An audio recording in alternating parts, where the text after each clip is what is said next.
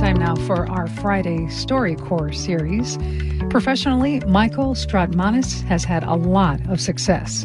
He's a lawyer and the chief engagement officer at the Obama Foundation. In his personal life, though, he struggled. He distanced himself from his biological father, even taking the last name of a stepfather who adopted him. But eventually, Strautmanis got back in touch with his biological dad, Curtis Young. And a few months ago, they sat down together at the StoryCorps booth in Chicago, the city where Young married Strautmanis' mother. Your mom told me she didn't want to have a child, and our relationship went through some changes such that I changed careers. My dream came true to move to New York. I was hired by an agency in New York, and when I arrived in New York, your mom called me and she said, "I'm expecting a child." And I said, "I don't believe you. You're just trying to get me to come back to Chicago." "No, I'm not coming back to Chicago. I live in New York. Thank you. Goodbye." In fact, she was expecting a child. And in March of 1969, you were born. I came back to Chicago, and I sneaked into the hospital, and I looked at you. I still see your face. And I left, and I went back to New York.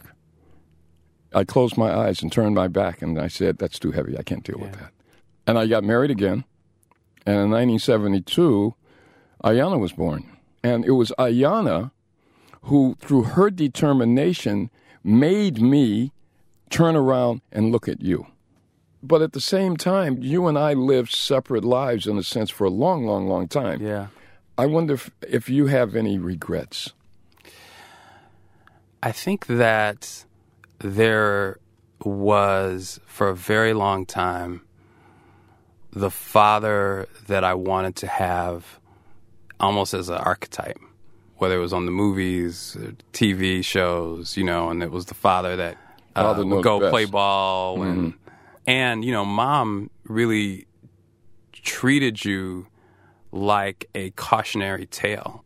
That's really how I thought of you, this danger that I could very easily, if I didn't manage my emotions, my desires, my appetite, my behavior, I could very easily become you, and that would be bad because, you know, you're not with your family, floating all over the country, all over the world, you know, how many marriages, you know, all of this stuff that was pounded into me. Because I'd actually closed the door to you in my life in any kind of real way.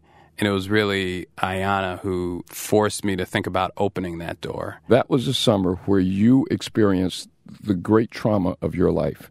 My wife kicked me out of the house.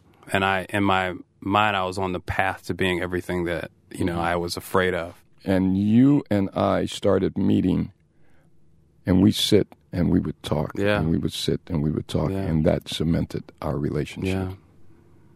I just feel really fortunate that you were there and that you were really able to meet me at that moment and neither sugarcoat nor judge. And that's when we developed a real relationship.